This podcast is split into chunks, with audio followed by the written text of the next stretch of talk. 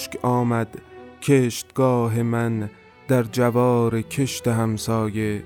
گرچه می‌گویند میگریند روی ساحل نزدیک سوگواران در میان سوگواران.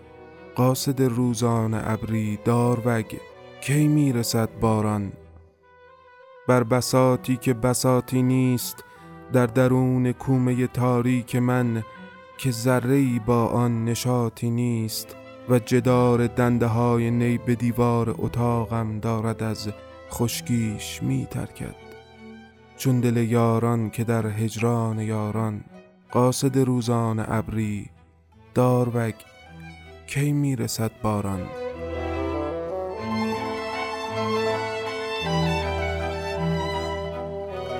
سلام ایرانی سلام همزبانم در هر کجای عالم.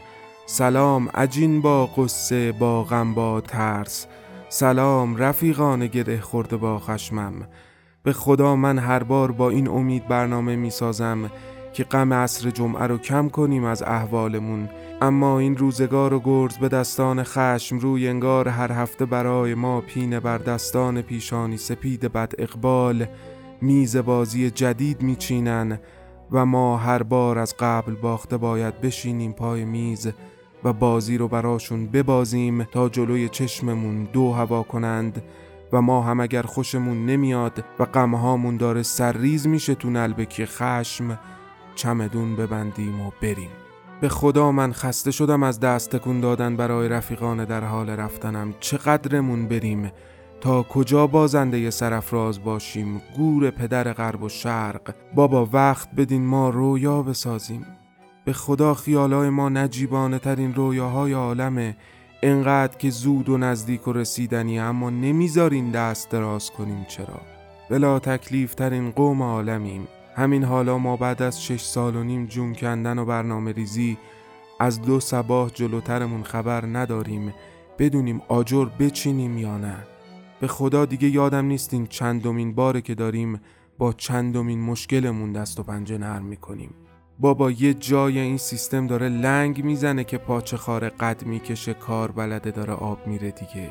این ترازو دستگاری شده که اونی که منفور بیشتر نشونش میدی اونی که جاپاش سفته تو دل ملت قایم شده دیگه. همو جانم اصلا حالم از طرح مستاقها و تعددشون به هم می‌خوره. اما تا کی پشت فرمون اینجوری قراره برونی؟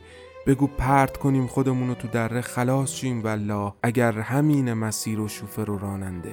خسته ایم انقدر راننده درست درمون راه بلد دیدیم که بیکاره.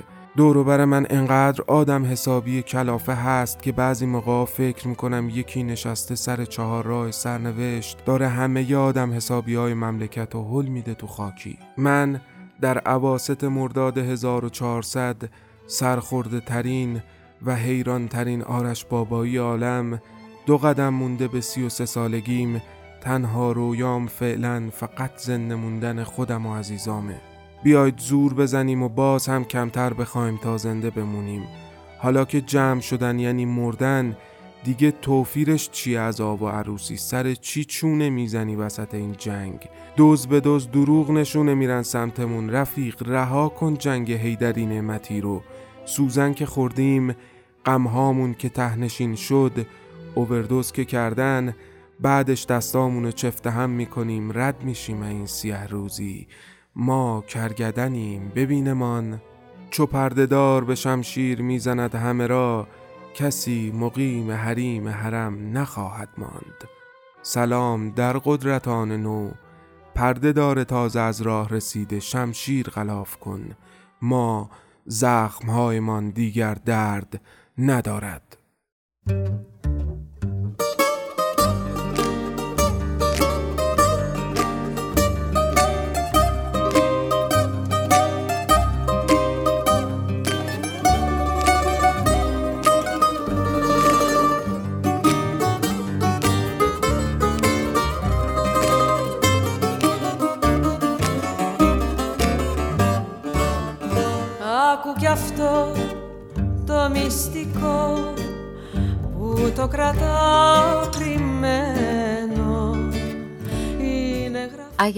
در جایی درون کره خاکی به رازی که من پنهان نگاه داشتم گوش سپاری تقدیر است. شیرین و مسهور کننده. پیش روی چشمانت دگرگون می شود و من بی سخن گفتن پیش روی چشمانت آواز می خوانم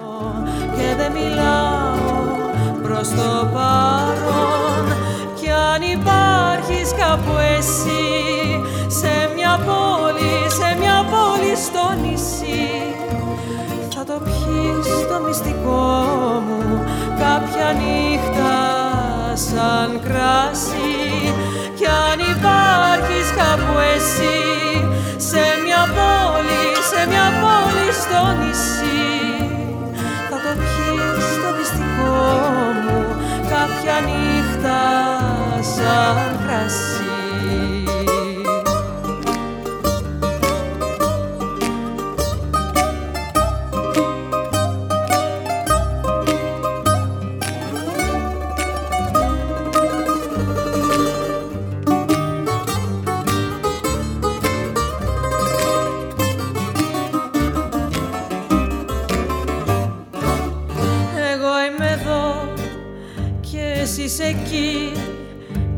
είναι στη μέση ο χρόνος Μα θα σε βρω μια μαγική βράδια που θα σε μόνος در شهری درون جزیره روزی من رازم را برایت خواهم گفت در شبی سرخ فام و شرابند من اینجا هستم تو آنجا هستی. تو در میان سالهایی و من خواهمت یافت در جایی میان جادو در غروبی که تنهایی. پیش روی چشمانت دگرگون می شوند و من به دنبال تو خواهم گشت و تو نیز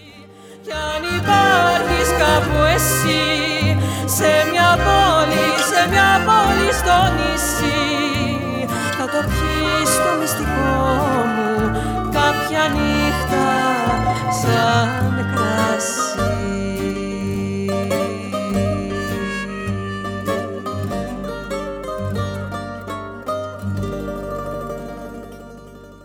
موسیقی که شنیدید از خانم الی پاسپالای یونانی بود که گلارا هستی عزیز برامون زحمت ترجمه و خانشش رو کشیده بود. ببخشید اگر بلند قور زدم اینا بغز بود که قورت دادم بغز هممون خب بریم سراغ جمعگی پنجم و یکی دو ساعتی فرار کنیم از هرچه در عالم میگذره.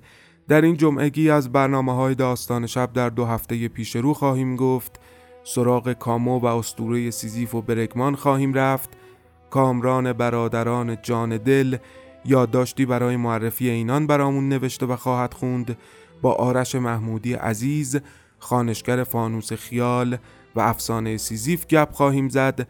و همانطور که شنیدید به بهانه اسطوره سیزیف راهی یونانیم غرغرهای پیرمردی بازنده در جوانی را خواهید شنید و در نهایت داستان کوتاه مرتد یا ضمیر سرگردان کامو خانم یاسمن گودرزی برامون خوانش خواهد کرد.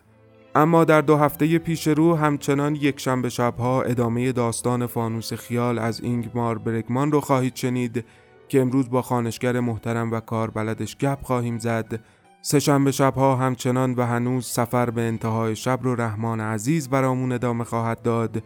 چهار شنبه ها داستان جدید و جذاب ایرانی رو برای شما در نظر داریم. چهارپاره دختران و مادران نوشته خانم محشید امیرشاهی.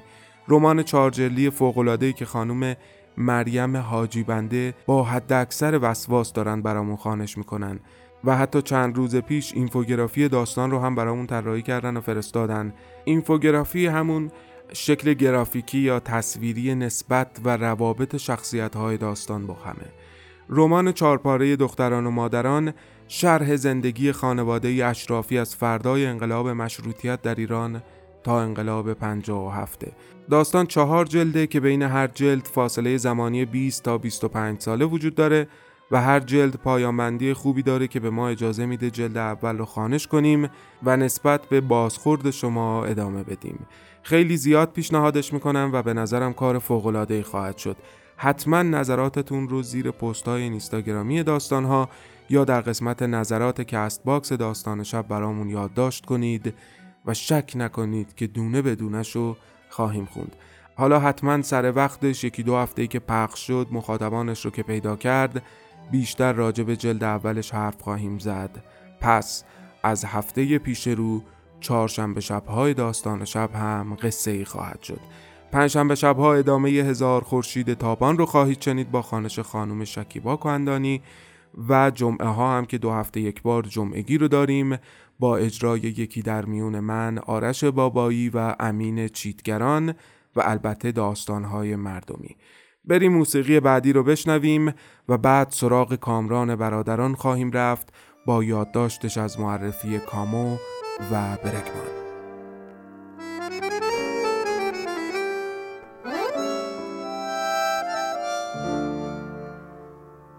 και πάλι ξαναγύρισες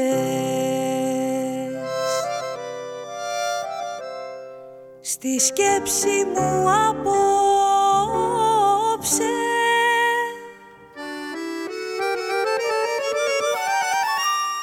το παρελθόν θυμήθηκα.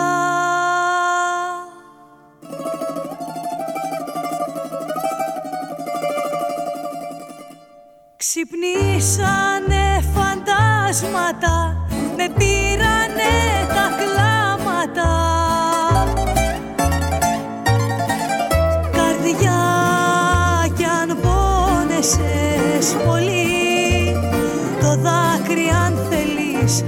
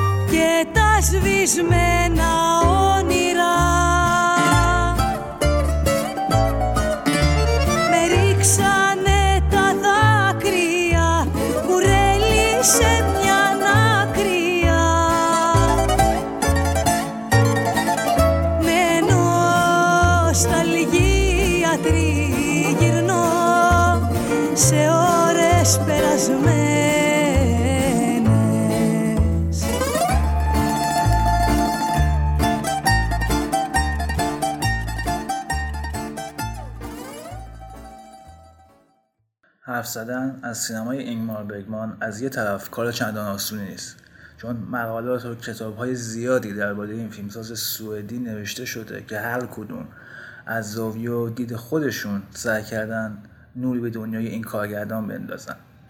با این همه اگه بخوایم خلاصه کنیم میشه تصویر کم و بیش روشنی از جهان تیره و تار این قول دنیای سینما ارائه داد. برگمان و هایی که توی آثارش پیش می‌کشه بدون اینکه بخوایم و بدون اینکه حتی انتخابی بتونیم بکنیم مخاطب رو سرگرم می‌کنه. تصویر تو دنیای برگمان توی آثار سینمای برگمان چه فیلم مهال هفتم و اون فضای آخر زمانی معروفش باشه چه سنات پاییزی و توتفنگهای وحشی بیننده رو میخکو به خودش می‌کنه.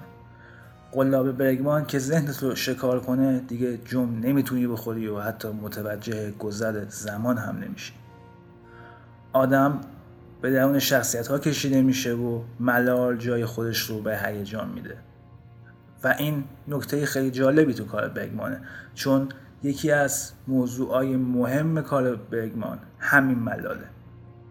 مرگ، مذهب و ایمان. اینها در های اصلی سینمای برگمانه که ما رو به طرح پرسش های بنیادی تری رهنمون می‌کنه که اون پرسش چیزی نیست جز خود زندگی. کاری که برگمان می‌کنه قرار دادنش شخصیت ها در برابر نگاه نزدیک دوربین و واکاوی روان آنهاست. نگاهی بیپرده و بدون تعارف. به عبارت دیگه کار سینمای برگمان تصویر کردن ذات بشر و هستی با تمام کاسی ها و تیرگی هایی که می‌تونه داشته باشه. تنهایی بنیادین بشر یکی از تمهای تکرار شونده توی کارهای این سینماگر معروفه. اما البته منظور بگمان از این تنهایی زیستن توی یک جزیره متروک و به دور از دیگران نیست. برگمان نشون میده که تنهایی در حضور دیگران بسیار دردناکتر از زندگی در تنهاییه. این فیلمساز انگشتش رو روی تناقضی می‌ذاره که از زندگی بشر امروز به شدت حیاتیه. یعنی بودن با دیگری به ویژه در روابط نزدیک به نظر فیلمساز اگرچه نیاز انسانه و ذات هستی رو شکل میده ولی همزمان منشأ اختلاف و تنفر به انسان ها هم میشه. یعنی اون چیزی که انسان ها رو می‌تونه به هم ربط بده و زندگی انسان رو بهش رنگ بپاشه همزمان می‌تونه باعث بشه که زندگی انسان کاملا از هم بپاشه. این تنهایی ما رو به سرشت مهم و جدایی ناپذیر دیگه ای تو کار سینمایی برگمان میرسونه. که اون چیزی نیست جز مرگ و نیستی. تصویر و رد مرگ توی تمامی فیلم های این کارگردان. مخاطب رو دنبال می‌کنه و این پرسش پیش کشیده میشه. که در مواجهه با نیستی و حراس دائمی از نابودی چطور باید زندگی کرد و چه معنایی باید در هستی یافت و ایمان چطور می‌تونه پاسخی باشه برای بودن و زندگی کردن. از یاد نباید ببریم که برگمان قبل از اون که سینماگر باشه کارگردان تئاتر یعنی جایی که کار با بازیگر در خلق شخصیت ها در نتیجه نهایی اثر بر روی صحنه نقش مهم و تعیین کننده ای داره. برگمان توانایی کار با بازیگر رو از تئاتر با خودش به سینما آورد تا بازیگرا رو به جای ایفای نقش به خلق شخصیت و واکاویشون باز داره. برگمان با هوشمندی کاملی که داشت از توانایی دوربین و تجربه خودش در تئاتر استفاده کرد تا زبان سینمایی مخصوص خودش رو خلق کنه. اگر ادبیات سعی می‌کنه با هزاران هزار واژه و عبارت و جمله نقش و طرح و فضای احساسات درونی شخصیت ها رو ترسیم کنه کار برگمان اینه که با نمایی نزدیک از چهره بازیگر اونو به شکل یک تصویر بیان کنه. کار این فیلم ساز اگه بخوایم خیلی ساده در موردش صحبت کنیم ارائه یک نمای نزدیک از چهره زندگیه با تمام تناقض ها و ناخرسندی هایی که ممکنه داشته باشه. نابودی و مرگ ایمان و امید تنهایی وحشت و ناامیدی و وانهادگی انسان. تمام اینها توی سینمای بگمان خودش رو برای ما نشون میده. هنر برگمان توی اینه که از سطح تفکرات و دقدقه های شخصی خودش فراتر میده و به اندیشمندی عمیق بدل میشه. که پرسش های زمانه خودش رو پرسش هایی که انسان لاقل انسان مدرن مدت هاست باش سر کله می‌زنه رو توی سینماش طرح می‌کنه. و این پرسش ها پرسش های جدی و مهم که انسان رو به تعمق و تفکر وامی داره. یکی از مهمترین مسئله ها در سینمای بگمان وانهادگی و رنج انسان معاصره تنهایی انسان معاصره شکی نیست که کسی مثل برگمان به دنبال معنویت از دست رفته است اما این معنویت و این تعالی که برگمان دنبالش میگرده نه توی دور دست ها و آسمون ها بلکه تو خود انسان باید پیدا بشه و تاکید برگمان اون نماهای نزدیکی که برگمان از چهره بازیگر و شخصیت ها ارائه میده هم به دنبال همینه. به دست آوردن اون معنویت در شخصیت و ذات انسان. به بیان دیگه اینطور میشه گفت که مفاهیم متعالی نزد برگمان تبدیل میشن به مفاهیمی زمینی و کاملا انسانی. کسی رو تصور کنید که هر روز سنگ بزرگی رو از کوهی می‌بره بالا.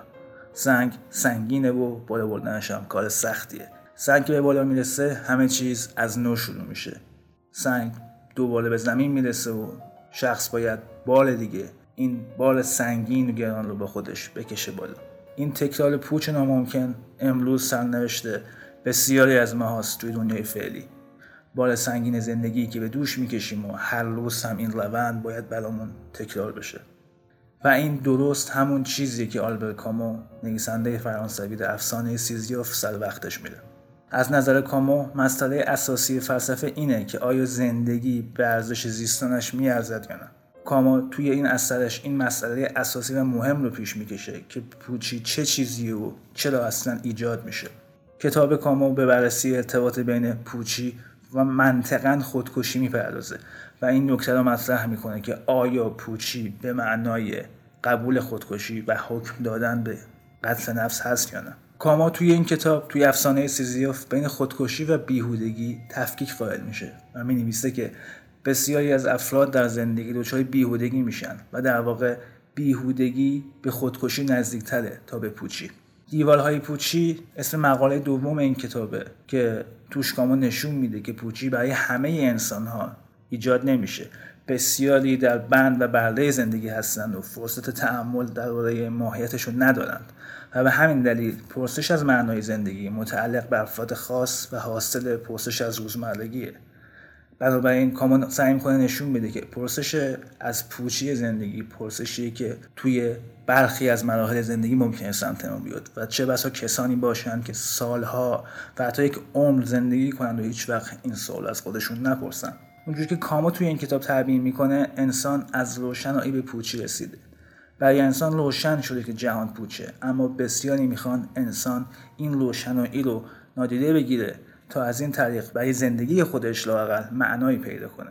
البته ممکنه با خوندن این سطر از کتابای کامو به این فکر کنید که نگاه کاما سراسر نامیدانه است مبتنی بر نفی زندگی. اما مسئله کم تر از این حرف است. این ناامیدی و پوچی که نویسنده فرانسوی ازش داره صحبت می‌کنه اتفاقا موتور محرکی انسان برای زیستن و پیشرفتنه. کاما از نوعی شجاعت برآمده از ناامیدی حرف می‌زنه. یعنی زمانی که انسان می‌فهمه که چیزی برای از دست دادن نداره و در نتیجه تمام و هم و غم خودش رو برای زندگی کردن صرف می‌کنه. بخوایم ساده تر بگیم افسانه سیزیوف کامو اصلیه در ستایش اوسیان. از نظر کامو در جهان پوچ و بیمعنی فقط میشه اوسیان کرد فقط میشه دست به اوسیان زد. و این اوسیان در برابر پوچی راه حل مناسب تریه تا خودکشی. نویسنده برای تشریح این بحث سوق زندگی هنرمندان بازیگران و نویسنده ها میره و تبیین می‌کنه که هنر در هر شکلش پاسخی به پوچی و نشانه ای از اوسیان و اعتراض. اعتراض اوسیان به چی؟ اعتراض اوسیان به زندگی و پوچی اون. هنرمند می‌خواد زنده بمونه و خلق کنه. با این که می‌دونه آفرینشش کاملا پوچه. انسانی که کاما تصویر می‌کنه تاوان اوسیان و سرکشی خودشو میده و به نظر او پیروزی بر پوچی دائمی نیست. البته کاما نمی‌خواد اینو بگه که نباید مقاومت کرد نباید اوسیان کرد بلکه باید همچنان ادامه داد. بنابراین فردی که کاما تصویر می‌کنه انسانی که کاما ازش سخن میگه درسته که فرد خوشبین و خوشخیالی نیست اما در نهایت تاکید داره که با مقاومت می‌تونیم وقار و شأنمون رو به عنوان بشر حفظ کنیم و با پیوستن به دیگران در میانه تهدید معنایی به زندگیمون ببخشیم.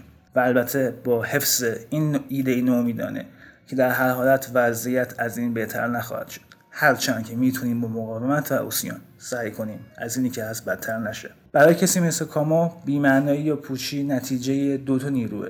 اتش بشر برای معنا و سکوت جهان. مهم نیست خاص ما برای معنا تو چه اندازه مسلانه پر هیاهو یا مشتاقانه باشه. پاسخ از سوی جهان و کائنات. همونطور که کامو بارها تو این کتاب میگه در نهایت چیزی نیست جز یک بی تفاوتی دردناک.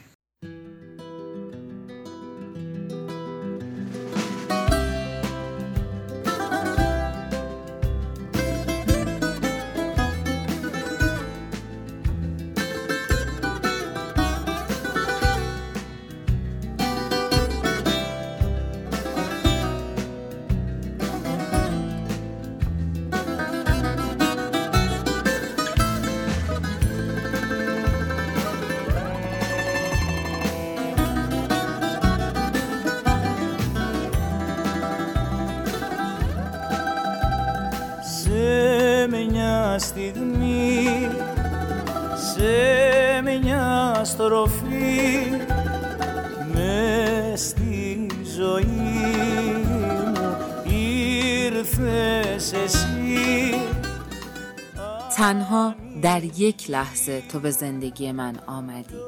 زمین گشوده شد و آسمان با نور من شکافته شد. تو اتفاقی عاشق می شدی. قلبم با چشمهایت ربوده شد و بر زبانم جاری شد. اندو شادی گشت و جهانم نورانی.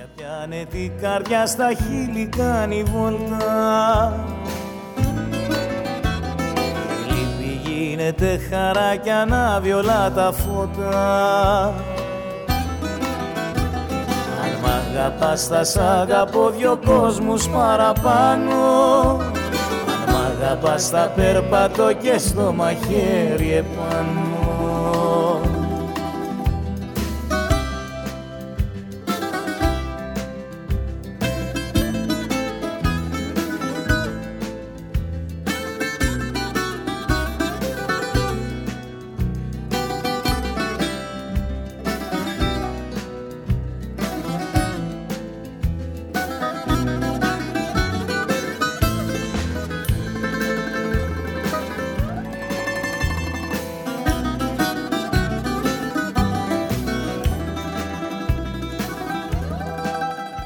اگر تو مرا دوست داشته باشی تو را از جهانم دوستتر می دارمت اگر تو مرا دوست داشته باشی بر لبه تیغ راه می روم چشمهای عمیقت لبریز شیرینی درون قلبم بالهایی می سازند برای پرواز کنارت.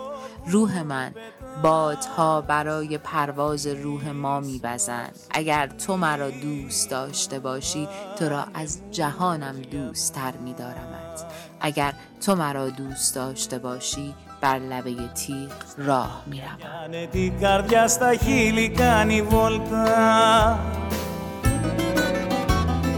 Η λύπη γίνεται χαρά κι ανάβει όλα τα φώτα αγαπάς θα σ' αγαπώ δυο κόσμους παραπάνω. Αν μ' αγαπάς θα περπατώ και στο μαχαίρι επάνω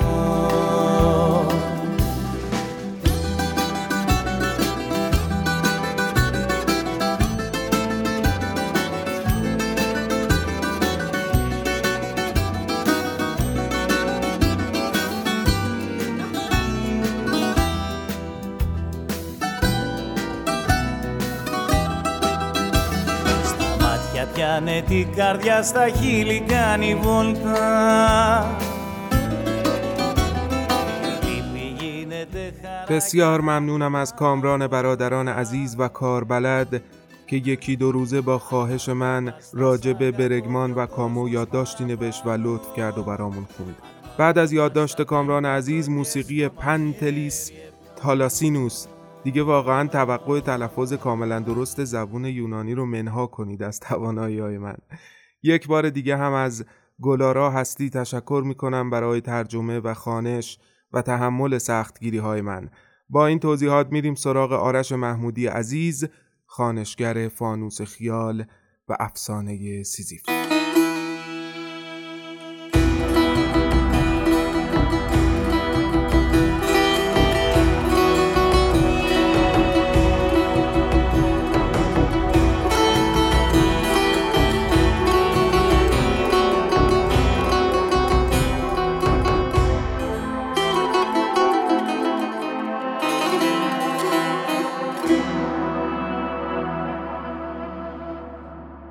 خب آرش محمودی عزیز بسیار خوش اومدی به پنجمین برنامه جمعگی در داستان شب در یک شب بارانی مرداد ماهی در تهران.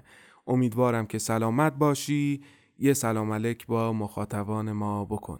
سلام شب بخیر میگم به مخاطبین داستان شب و تیم داستان شب که واقعا همیشه سعی کرده خلاق و نو باشه. به نظر من چون من جز مخاطبین قدیمی داستان نظرم این ادامه دادنه به صورت مستمر واقعا ستودنیه. امیدوارم که روز به روز مخاطبین این مجموعه بیشتر بشه. ممنونم ازت آرش عزیزم اینها دلگرمی است برای ما. بریم سراغ خودت. آرش محمودی عزیز قصتو بگو از کجا شروع کردی چه کارها کردی و با داستان شب چطور آشنا شدی؟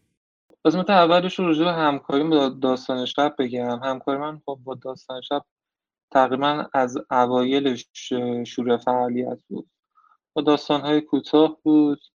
بعضا پاراگراف خوانش می‌کردیم در واقع برای داستان شب ارسال می‌کردم و پخش می‌شد. ولی خب سیزیف و فانوس خیال اولین تجربه داستان‌های قسمتیه. که در واقع با داستان شب داشتم و تجربه متفاوتی بود به نسبت خوانش‌های قبلی که تک قسمتی بود. من گرایشم سینما فیلمسازی و فیلم کوتاه کار می‌کنم. به خانشم علاقه داشتم. خیلی از یعنی مثلا میگم همین کتاب فانوس خیال واقعا تنبلی می‌شد که بخونمش. یعنی خیلی وقت بود که توی کتابخونه بود من می‌خواستم بخونمش و موقعی که تو در واقع گفتی چه کتابی رو من پیشنهاد بدم فکر می‌کردم که این یه توفیق اجباری بر خودمه که این کتاب رو بخونم. و حالا زوده بخوام راجع به برگمان صحبت کنیم. ولی خب من اصلا علاقم به سینما از برگمان شکل گرفت. و همینم این برگمان رو معرفی کردم که واقعا جز کارگردانه که زندگی واقعا دراماتیکی داره و اتفاقات هولناکی تو زندگیش افتاده که همونا نقاط درخشان توی فیلم سازی شده.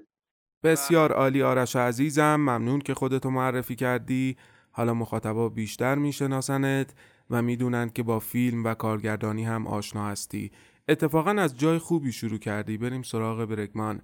به نظرت برگمان اول روانشناس اول کارگردان یا حتی اول یک مریض و بیماره؟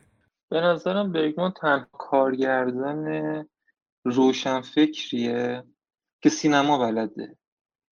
یعنی فرم رو به خوبی می‌شناسه به درستی در واقع داستانش رو تعریف می‌کنه. و قطعا بخشی از به نظرم کارهای درخشانش بنا به تجربه هایی بوده که تو زندگیش داشته. و لحظه یا سکانسی اینقدر درخشان میشه که تو واقعا تجربهش کرده باشی یعنی به عین دیده باشی. مثلا تو همین فانوس خیال که خب الان داره پخش میشه و تقریبا اوایلش هم هست به بخشش اشاره می‌کنه از فوبیای این آدم نسبت به بیماری تا مقولش نسبتی که با مرگ برقرار می‌کنه و خیلی در واقع مسئله های مختلفی که توی فیلمهاش بروز میده و یه جوری خودش رو به نظرم فیلم درمانی می‌کنه. یعنی از این نظر مریضه که یک جمله داشت که میگفتش که با هر فیلم بخشی از خودم رو درمان می‌کنم. باهات موافقم آرش. این عبارت و گزاره فیلم درمانی رو که استفاده کردی برام خیلی جالب بود و در نظرم حداقل برای برگمان خیلی خوب کار کرده. بیا از همین فانوس خیال شروع کنیم. اولا که چه بدعت خوبی است اگر که سراغ کتابی نمیریم با خانشش برای یک جمع آغازش کنیم. به نظرم خیلی بدعت خوبی می‌تونه باشه. اما راجع به خود فانوس خیال و این ابزار یا وسیله شاید. می‌دونیم که پدر برگمان اسقف کلیسا بوده و برگمان از کودکی درگیر با مذهب مرگ و این ماجراها بوده و البته فشارهایی که از سمت پدر بهش وارد می شده و بیماری هایی که حتما از اون زمان شکل گرفته. فانوس خیال در کلیساها شبیه لوسترا یا کاسه های کوچکی بود که داخلش روشنایی داشت و با زنجیر به سقف آویزون می‌شد و از روزنه های این فکر کنم اسم دیگرش لنترن باشه یا فانوس خیال نورهای رد می‌شد. و این بازی نور و سایه در خاطر برگمان حتما خیلی پررنگ شکل گرفته که اسم داستانش هم فانوس خیال گذاشته. به نظرم این قصه خود برگمان نظر تو چیه فانوس خیال؟ دقیقا همینطور شما وقتی کارو خوندم احساس کردم که من که این کتاب رو واقعا خوندم یعنی این به عین. چون من چون من از اول یعنی وقتی فیلم بین خوبی شدم معلفی فیلم می‌دیدم و مثلا میشه گفت واقعا تمام کاراش رو پلان به پلان یادم مخصوصا برگمان که کارگردان مورد علاقمه. و وقتی سوپرانوساتور رو می‌خونم احساس می‌کنم که جز به جزش تو تمام فیلماش هست. تمام مسائلی که باش درگیر بوده یعنی مستقل از علاقش به سینما سینما براش یک راه حل بوده برای اینکه بتونه دردهاش رو بروز بده و از همین بروز دادن بتونه بخشی از خودش رو درمان بکنه. آرش اگر که بخوای پیشنهاد بدی به کسی که تا حالا برگمان ندیده یه پکیجی پیشنهاد بدی یه بسته پیشنهاد بدی چند تا فیلم رو بهش معرفی کنی که از کدوم فیلم شروع کنه کدوم فیلم ها رو نام می‌بری؟ من اگر خودم بخوام پیشنهاد بدم از آخرین فیلمش فکر می‌کنم سال 2003 یا شاید هم 2004 بود. ساراباند رو پیشنهاد میدم. تو چه مجموعه رو پیشنهاد میدی؟ اول از کدوم فیلم شروع کنه برای اینکه برگمان ببینه؟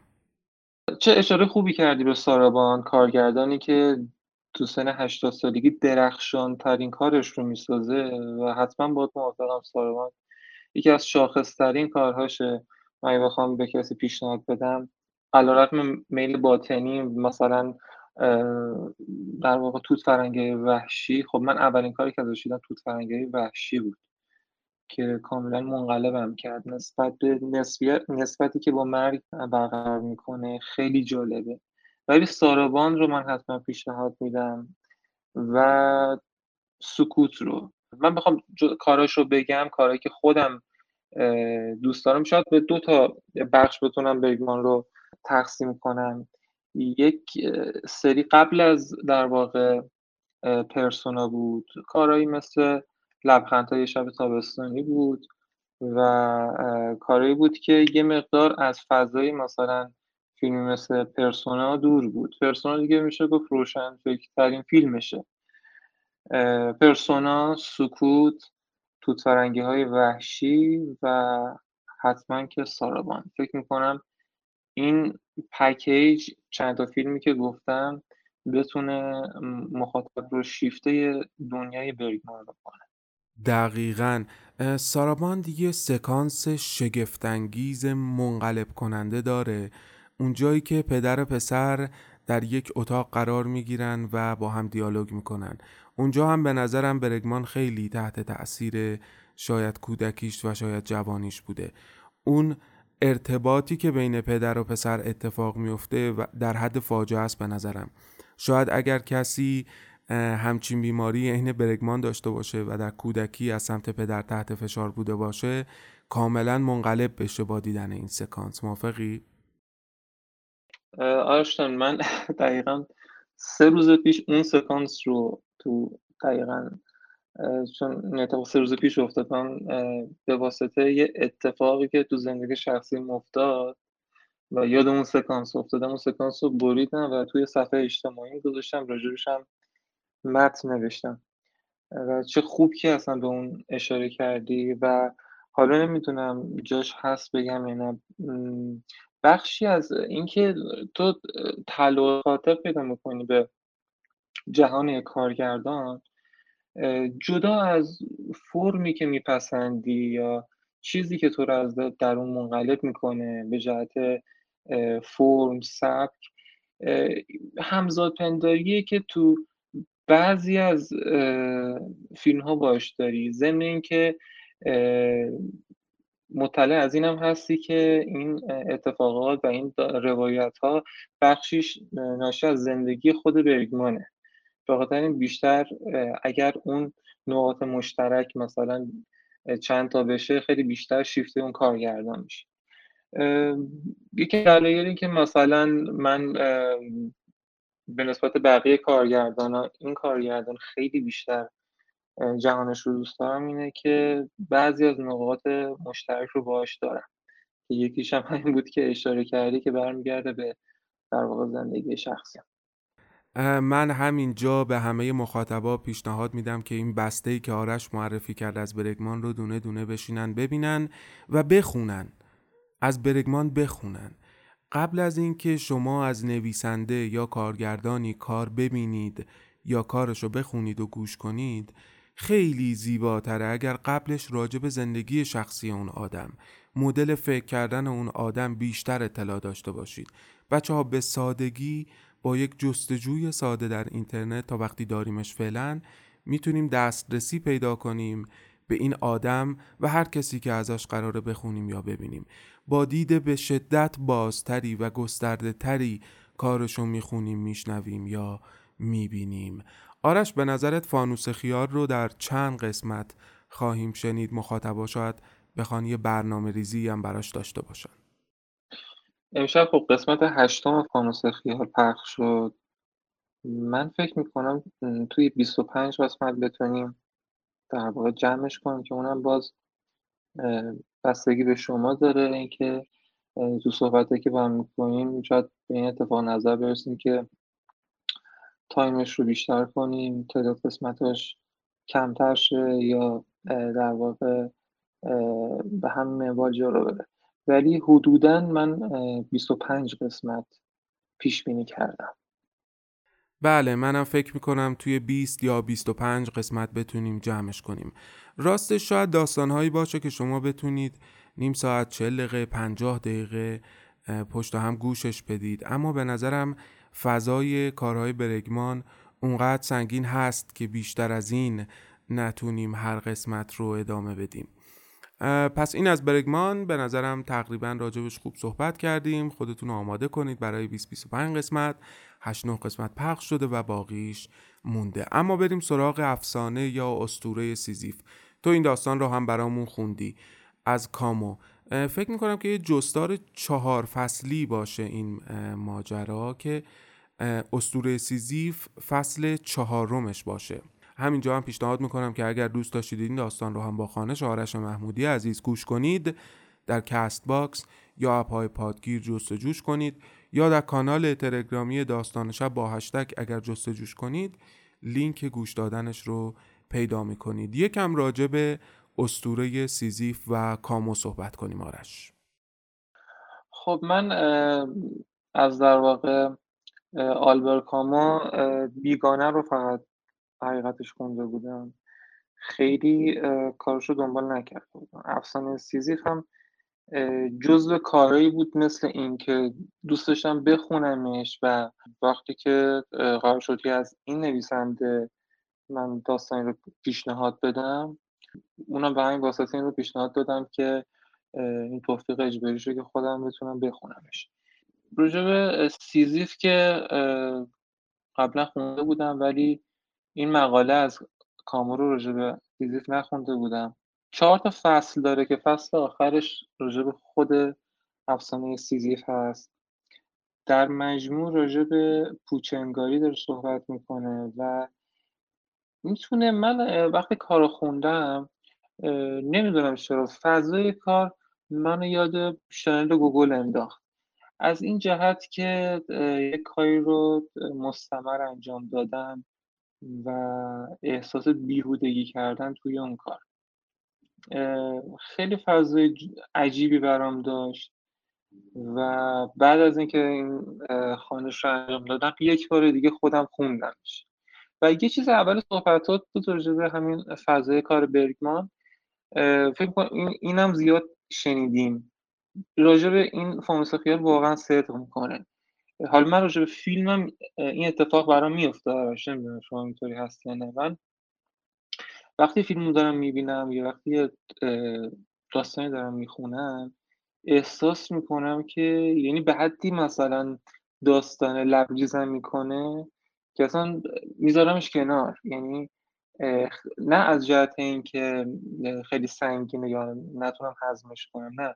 از جهت اینکه خیلی خوبه یعنی انقدر خوبه که تو دوست داری با تا همین جاش که دیدی مثلا من یک... یکی از کارهای برگ که می‌بینم مثلا استوب می‌کنم بیشتر راجش فکر می‌کنم بتونم هضمش کنم. انقدر که خوبه انقدر که بعد راجع به همون عمل کرد.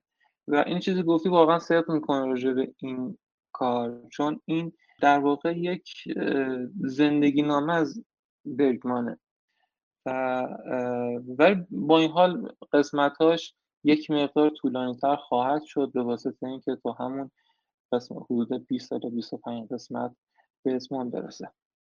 بسیار عالی. راجع به برگمان فکر می‌کنم که ما قبل از این در داستان شب چیزی از برگمان نخونده باشیم. و راستش من فکر می‌کنم که برگمان بیشتر دیدنیه تا خواندنی. و یا حداقل خیلی حیفه اگر قابهایی که برگمان میبنده و کل کانسپتی رو که درست می‌کنه از دست بدیم خیلی حیفه. شاید باشه قصه های برگمان رو نمی‌دونم توی پنج خط تعریف کرد. اما سیر تغییر در کاراکترهاش و اون حوادث روانشناختی اتفاق افتاده در فیلم ها رو شاید بشه بارها دید تا تحلیل کرد. ولی به نظرم فضای خانش فانوس خیار رو خیلی خوب جلو می‌بری آرش. حتی دیدم یکی دو نفر حالا به عنوان انتقاد یا پیشنهاد کامنت کرده بودن برای ما که چقدر سرد داره می‌خونه. بچه ها فضای داستان برگمان همینقدر سرده و آرش در نظرم خیلی خوب تصویرش می‌کنه و حتی سیزیف و این پوچی مستطر در این اسطوره رو. سیزیف در اساطیر یونان برای فاش کردن راز یکی از رازهای خدایگان محکوم میشه به اینکه سنگی رو رو دوشش بگیره و تا قله ببره. و این سنگ وقتی به قله می‌رسه دوباره غلت می‌خوره و میره پایین و خب سیزیف دوباره باید برگرده و این سنگ رو بیاره بالا. این خب اوج پوچی در انجام یک کار دیگه و کامو میگه که پیروزی در آگاهی این آدمه نه تلاشش برای بالا بردن سنگ. به اون لحظه پوچ نگاه کردن سیزیف به افتادن سنگ از نوک قله به پایین و وقتی دوباره باید سیزیف برگرده پایین و سنگو بیاره به بالا فکر کنید. و پوچی درونش. این واژه ابزوردی هم که رفقای تئاتری استفاده می‌کنن از همین کار کامو الهام گرفته که البته بعدها مارتین اسلین کتابی رو در این زمینه نوشته. اسطوره یا افسانه سیزیف رو هم با خوانش آرش محمودی عزیز اگر که راغب شدید که گوش کنید جستجوش کنید. در اپهای پادگیر در Castbox ما یا در SoundCloud پیداش می‌کنید اگر هم دیدید سخته در کانال تلگرامی داستان شب همه قصه ها با لینکشون در کانال تلگرامی داستان شب با هشتگش جستجو کنید ساده پیداش می‌کنید. آرش در مورد سیزیف و برگمان اگر نکته ای مونده که مد نظرته برامون بگو. نکته که گفتی راجع برگمان این هستش که حتما همینطوره توی تصویر باید برگمان رو دید. ولی به قدری زندگی دراماتیکی داره و حوادثی که توی زندگیش اتفاق افتاده همونایی که توی فیلم نمود پیدا کرده از این جهت خوندنش هم به نظرم واقعا خیلی خوبه. خیلی کمک می‌کنه که فضا و جهان این کارگردان رو بهتر بشناسه. و همچنان روی معلف فیلم دیدن به تایید حرف خودت خیلی تاکید دارم. به نظرم با یه فیلم از کنار کارگردان اگه نمیشناسیمش رد نشیم. چند تا فیلم ازش ببینیم. اگه خوشمون خوشمون اومد تعداد بیشتری ببینیم.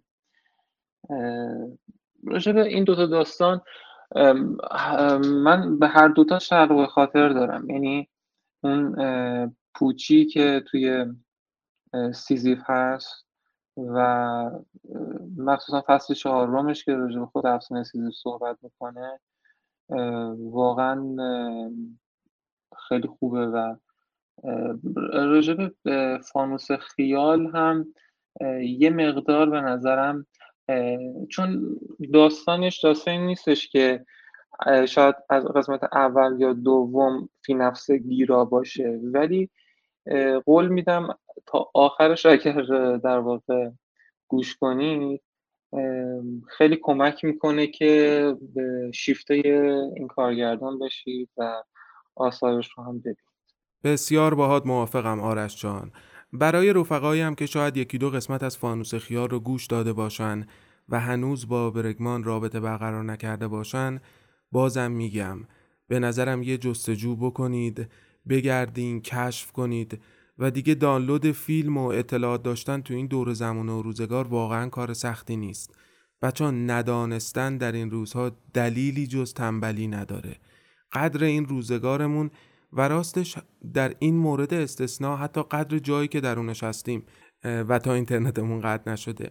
به دلیل اینکه قانون کپی رایت هم که نداریم قربونش برم فیلم ها رو دانلود کنید و ببینید از برگمان من همین وسط بگم چند تا دوست غیر ایرانی و غربی هم داشتم که بعضی موقع شگفت زده می شدن از اینکه ما چقدر فیلم دیدیم یا چقدر موسیقی گوش دادیم و براشون جالب بود که ما چقدر داریم هزینه می‌کنیم برای این که دیگه البته من خیلی بهشون توضیح ندادم. یکم از سلیقه هالیوودیمون کم کنیم. به نظرم با ضد هالیوودی ترین کارگردانی که امروز معرفی کردیم برگمان. یکم از سلیقه هالیوودیمون کم کنیم فیلم های خوب ببینیم اطلاعاتمون رو بیشتر کنیم جستجو کنیم. و بعد وقتی گوش می‌کنید فانوس خیار رو یا فیلم می‌بینید از برگمان با دید بسیار بازتری سراغش می‌دید خب و اما سوال شخصی تر این قسمت از برنامه جمعگی. من با بچه هایی که صحبت می‌کنم در جمعگی در انتهای مصاحبه می‌خوام که یک جمله یا یک عبارت به اولین کسی که دوستش داشتن بگن. می‌تونه هر کسی باشه. و البته که می‌تونی به این سوال پاسخی هم ندی. واقعیتش اینه که سوال سختیه. من هیچ وقت به این فکر نکرده بودم که توی یک جمله واقعا چی میشه گفت. یا خطاب به اون فرد یا درباره اون فرد. ولی می‌تونم بسنده کنم به یه هایکوی از عباس کیارستمی که قطعا همه شنیدیم که می‌گفت کجاست؟ چه می‌کند؟ کسی که فراموشش کردن فکر می‌کنم این حق مطلب رو بتونه ادا بکنه. عالی آرش. جدا از این پرسش و پاسخ و جمله‌ای که گفتی و شاید مخاطبی که داشتی چقدر خوب که در این جمعگی پنجم که از بریگمان حرف زدیم اسم استاد عباس کیارستمی بزرگم به میون اومد و یادش کردیم. آرش عزیزم در انتها ازت می‌خوام که اگر سخنی با مخاطبان خودت داری براشون بگی تا بشنویم و یک موسیقی با سلیقه خودت بهمون پیشنهاد بدی که در انتهای این مصاحبه پخشش کنم. ممنونم ازت آرش عزیز. خیلی ممنونم از مخاطبای داستان شب. و حالی ادامه دادن این همکاری من با داستان شب به واسطه این بوده که مخاطب داشتم. لطفشون بوده و دنبال کردن و همینم باعث این اشتیاق شده که این همکاری رو ادامه بدم. امیدوارم که فانوس خیال رو واقعا بشنون و به دو سه قسمت اولش بسنده کنن حتما که به لحاظ داستانی هم هی جذابتر خواهد شد. همین و موسیقی که بخوام معرفی کنم موسیقی ساراباند از باخ. ممنونم آرش جان شبت بخیر. احوالت خرم آرش عزیزم. بسیار ممنونم ازت و چه موسیقی خوبی هم پیشنهاد کردی. سویت های ویالونسل باخ از با شکوه ترین آثار موسیقی کلاسیکه. ساراباند هم نام نوعی رقص اسپانیولی با ریشه عربی که قلب سویت های باروکه. بریم که ساراباند باخ رو بشنویم.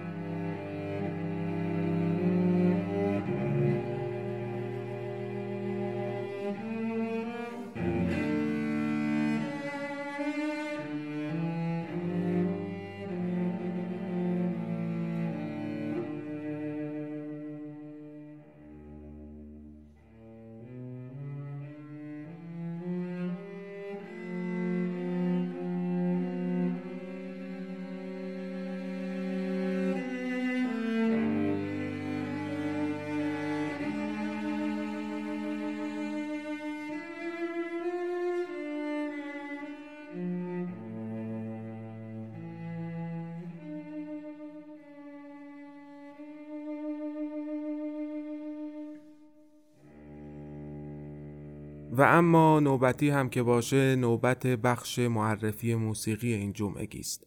این هفته رو اختصاص دادیم به آهنگساز جان دل یونانی خانم النی کارایندرو ایشون بیشتر با آهنگسازی موسیقی متن فیلم های کارگردان شهیر یونانی آقای تئودوروس آنگلوپولوس شناخته شدن.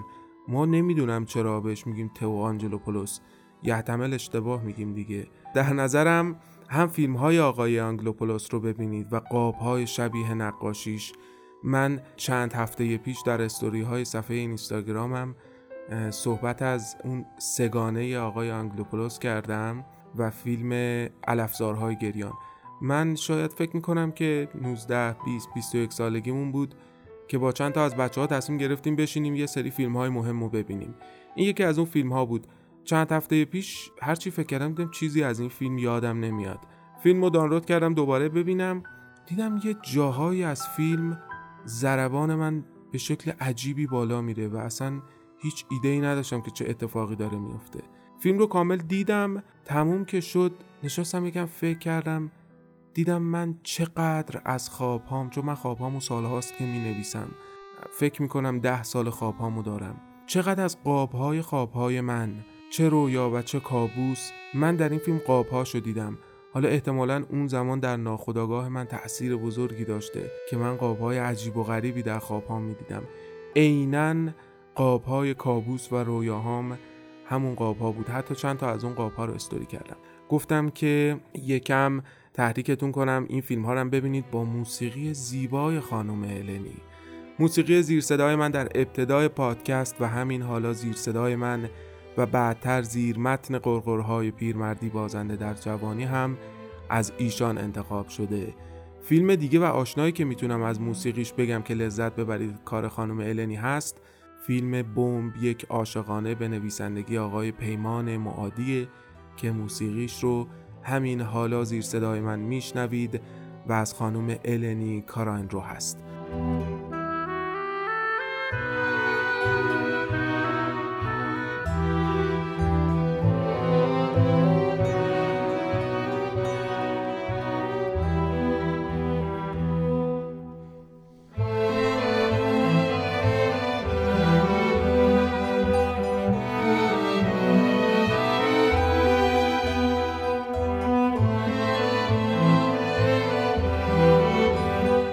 دیگه رسیدیم به اواخر جمعگی پنجم و البته مانده قرقرهای پیرمردی بازنده در جوانی که از چپ بودن سبیلش را نداشت و از کاپیتالیسم سرمایش را.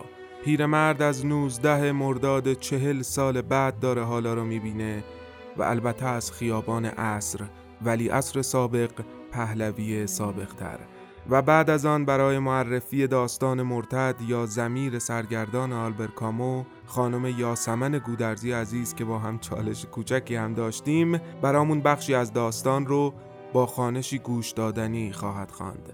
همچنان نظرات، غرها، پیشنهاداتتون رو برامون در قسمت کامنت پست های اینستاگرامی داستان شب یا نظرات Castbox بنویسید که ما جون می‌گیریم با دیدن و شنیدنش داستانهای مردمی هم که هنوز و همچنان برای خانم مریم آقاجانی بفرستید در نهایت هم اگر سوالی دارید یا برای sponsoring در داستان شب هم خواستید اقدام کنید به من آرش بابایی با شناسه تلگرامی آرش 19 بی بی یا ایمیل داستان شب پیغام بفرستید.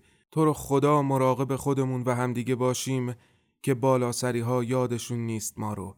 ما زنده خواهیم ماند. و بعد دستمان چفته هم می شود از من خدا حافظ اما تو قطع نکن برایت تا صبح قصه خواهم خواند.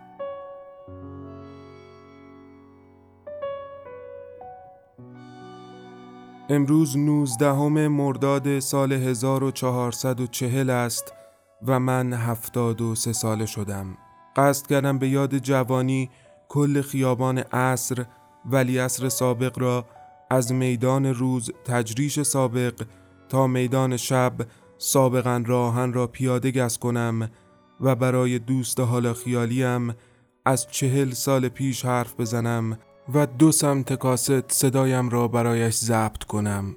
آدمها دو گونند دوست حالا خیالیم آنها که عادت می کنند و آنها که می میرند من مردم.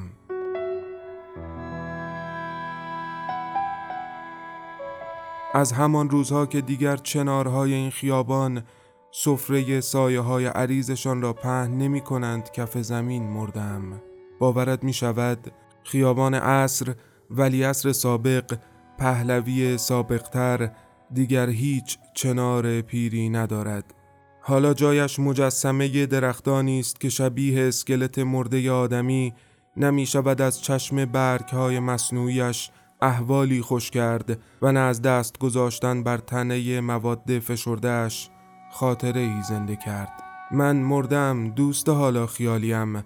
راه می‌روم اما مردم. حالا جای خونکای جویهای همیشه جاری کنار این خیابان هر پنج دقیقه آن هم فقط در تابستان از زیر جوی نازک حالا نقاشی شده چند لحظه افشانه آبی به بیرون پف می کند. که با یادش هم شده زنده بمانیم. چه فاجعه ای زنده ماندن آن هم فقط برای آنها که عادت می کنند ما که مرده ایم و با هر پف این افشانه یک بار دیگر تیر می اندازد انگار بر سرمان. بگذریم. چه فکر می کردیم و چه شد دوست حالا خیالیم. چه آرزوها که سر بریدیم. چه خیالها که فقط گذر کرد و دستمان کوتاه تر از گرفتنشان بود. انگار که دیروز بود. جوانی ها این عبارت هیچ زوری در خاطرم نداشت. اما چهل سال پیش انگار که دیروز بود. هزار و چهارصد انگار که دیروز بود. حالا این عبارت آتشی میان جانم زنده می کند دوست حالا خیالیم. حالمان داشت از همه عالم به هم می‌خورد. حالا نه همه میدانی که او غیر از همه بود. نوزده مرداد 1400 بود. شده بود سی و سومین تابستان بودنم. فکر می کردیم آخر زمان است. حالا را ندیده بودیم. برایت از حالا بیشتر نمی توانم بگویم. دوست حالا خیالیم. میبرندم و بیشتر میمیریم با گفتنش. میمیریم. بگذریم.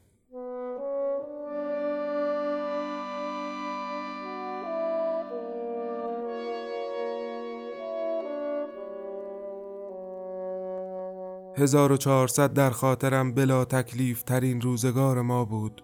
آغاز برداشتن شمشیر بود برای بریدن سر تمام خیالهایمان. مرض و بلا و بالاسری های یکی از یکی نابلدتر.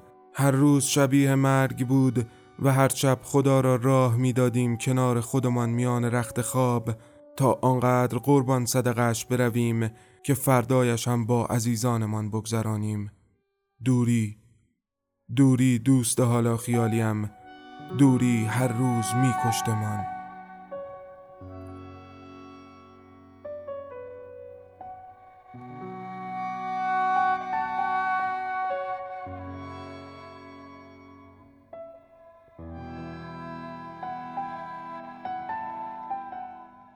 شده بودیم آدم های میان یک تصویر از پشت صفحه های لمسی بی هیچ لمسی در نهایت بد احوالی و لمسی. بوسه را یادت هست که یادمان رفته بود؟ لبخند را یادت هست که از یادمان رفته بود؟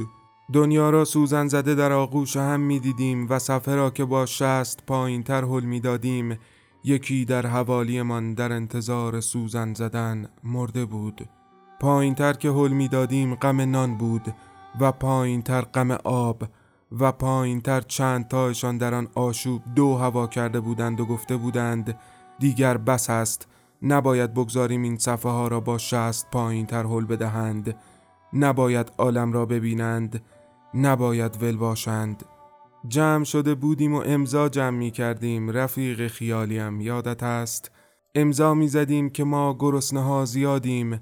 و بعضی های ما نان را از همین با شست هل دادن صفحه به پایین در می آوریم امضا می زدیم که آن زن تشنه است و از همین جا دیدیم که مظاهرات سلمی است. امضا می زدیم که ما عاشق این جاییم. امضا می زدیم که گور پدر غرب و شرق. امضا می زدیم دشمن غیر از ماست. چه شد امضاهایمان دوست حالا خیالیم؟ میدانی باید یک جا جمع شویم و بگوییم هر کداممان چه کردیم آن روزها که مجنون نشدیم که هنوز عقلمان کار می کند. رسیدم میدان ظهر ونک سابق. یک آن عین پنجاه سال پیش دلم با هر صورت شبیه تو میریزد کف خیابان. انگار که منتظرت باشم. و بعد یک لبخند وقت چفت شدن دو چشم از میان هزاران در میان جانم آشوب کند. آنطور انگار که دستت را بگیرم و سرم بالا باشد و بخواهم به همه نشانت بدهم. آنطور انگار که ندانی بخواهی کجا بروی اما هر شش جهت با بودنت به بهشت می‌رسد. آنطور انگار که سهمت از بودن همانقدر از لحظه های درست باشد و این قانت کند برای کافی بودن. آنطور دوست حالا خیالیم. دسته خاطر را محکم می‌گیرم و از میدان ونک سابق دل می‌کنم به سمت شب. تمام بهار را برای تابستان برنامه میریختیم و بعد تمام شهریور را به پاییز فکر می کردیم و بعد امان از آذر ماه پایان سال بود. ماه آدمهای غریبش ماه جمع کردن دلگرمی ها برای هر چقدر سخت و سرد زمستان که زورش به ما نمی رسید. چه گناه است نستالژی برای ما از آینده بریده ها یادها راز لذت بردن از لحظه است که سخت میگذرد. یادها راز لبخندهای کوتاه است بین دو کس. رازی که هیچ کس نمی‌داند جز خودشان. رازی که می شود یک آن تصویر از خاطر این مشترک که هیچ کس نمی تواند برو بایدش و تا ابد باقی است. زندم دوست خیالیم. زندم حالا که یادها را دارم زندم طلبی اگر مانده باشد یک خداحافظی است. همه مالیاقت یک خداحافظی خوب با کسی که دوستش داشتیم را داریم. فقط یک خداحافظی طولانی. زندم دوست خیالیم. و حالا که پایان این قره طولانی است پیرزنی را می‌بینم که اسا زنان به سمتم میآید و چشمهایمان چفت هم شده و لبخندی شبیه من روی صورتش کش آمده. پیرزنی که انگار میشناسمش. زندم دوست حالا خیالیم. می‌بینی ما خاورمیانه های غریب را هر کاری بکنی و هر بلایی به سرمان آید عاقبت خیال عشق آزادمان می کند زندم دوست خیالیم.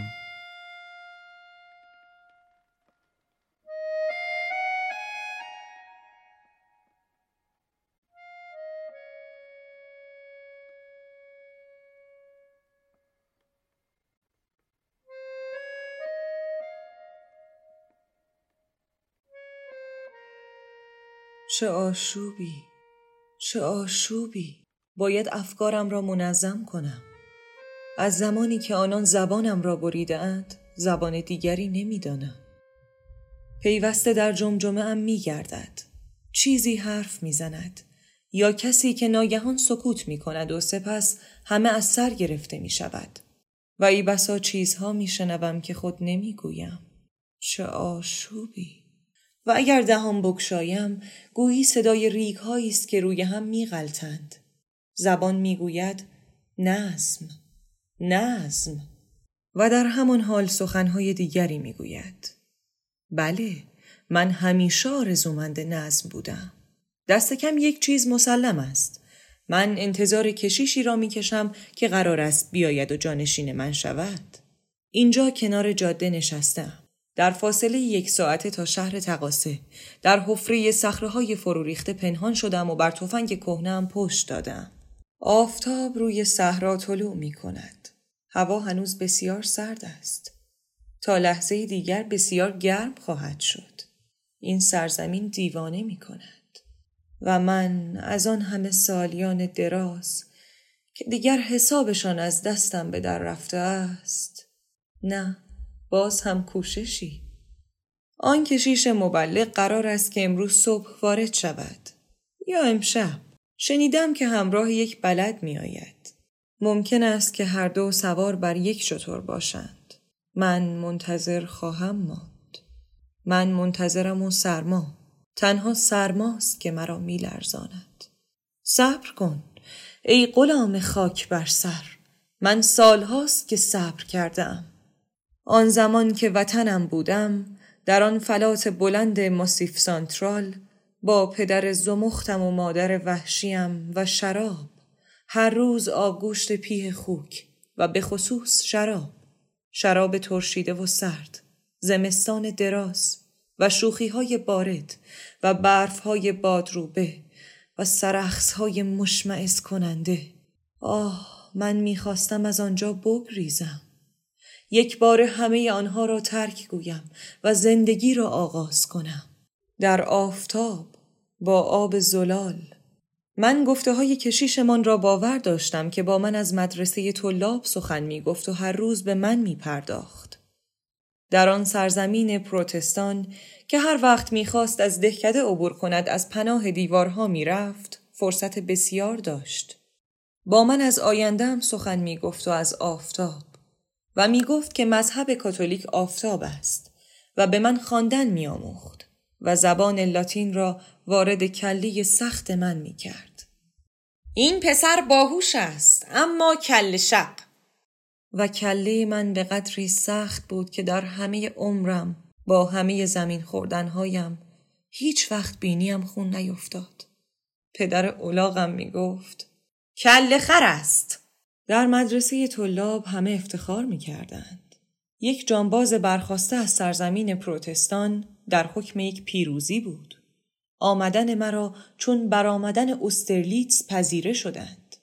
و راستی که چه آفتاب بیرنگی به سبب آشامیدن الکل. آنها همه شراب ترش می آشامند و دندانهای همه بچه ها را کرم خورده است. کشتن پدر. این است کاری که باید کرد. اما خطر این نیست که مبلغ مذهبی شود چون که خود از مدتها پیش مرده است. شراب ترش انجام شکمش را سوراخ کرده است. آن وقت فقط باید کشیش مبلغ را کشت. من خورده حسابی دارم که باید با او تصویه کنم و با استادانش با استادان خودم که مرا فریب دادند با اروپای خاک بر سر همه مرا فریب دادند تبلیغ مذهبی ورد زبانشان همین بود نزد وحشیان رفتن و به آنها گفتن این است خداوندگار من او را بنگرید او نه و نه می‌کشد به آهنگی نرم فرمان می‌دهد سوی دیگر چهرهش را پیش می آورد تا بر آن سیلی زنند. او بزرگترین خداوندان است. او را بگزینید. ببینید که چگونه مرا نیکتر ساخته است. مرا بیازارید تا خود معاینه ببینید. بله من باور کردم. و خودم را نیکوتر می دیدم. درشت و فربه شده بودم. تقریبا زیبا بودم.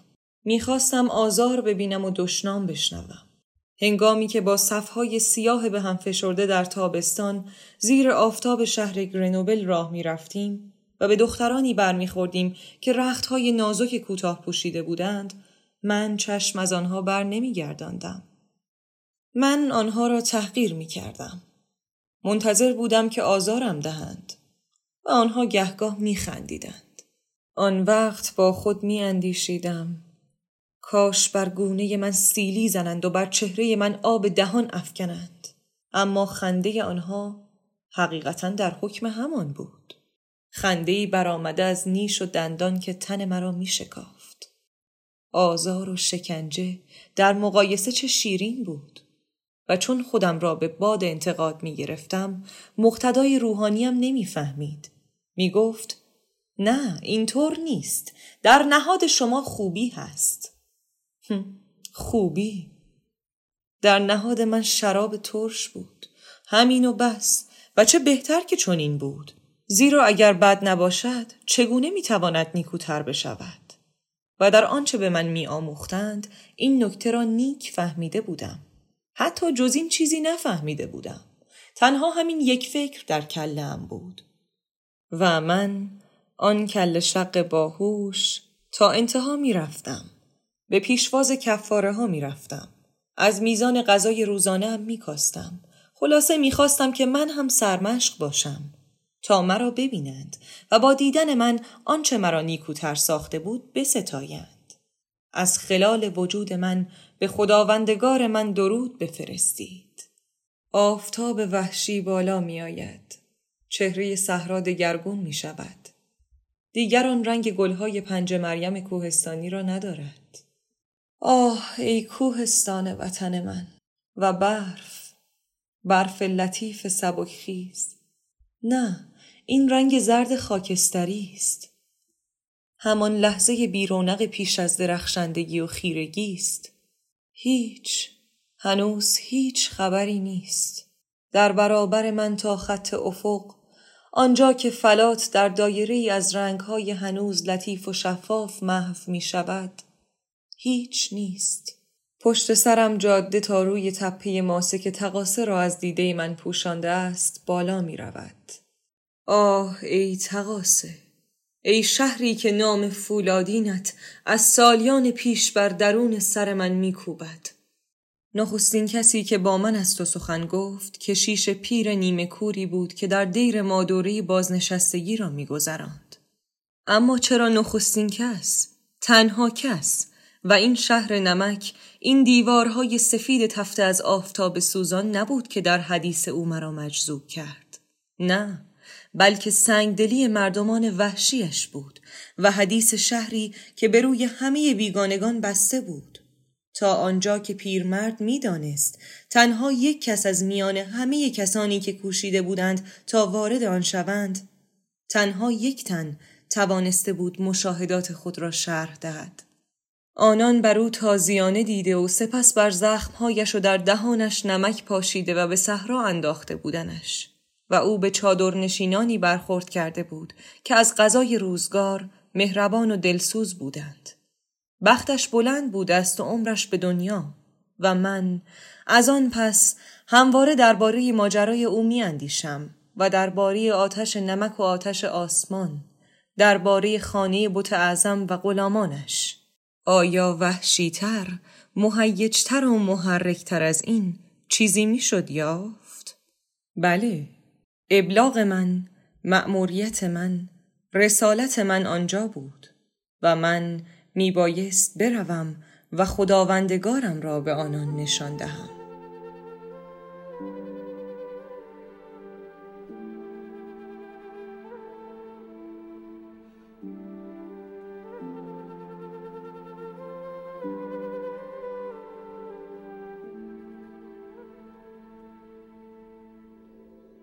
داستان شب بهانه است.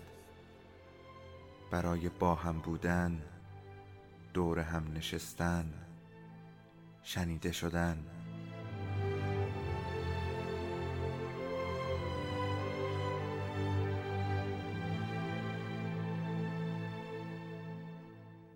صدای افسانه ها رو میشنویم.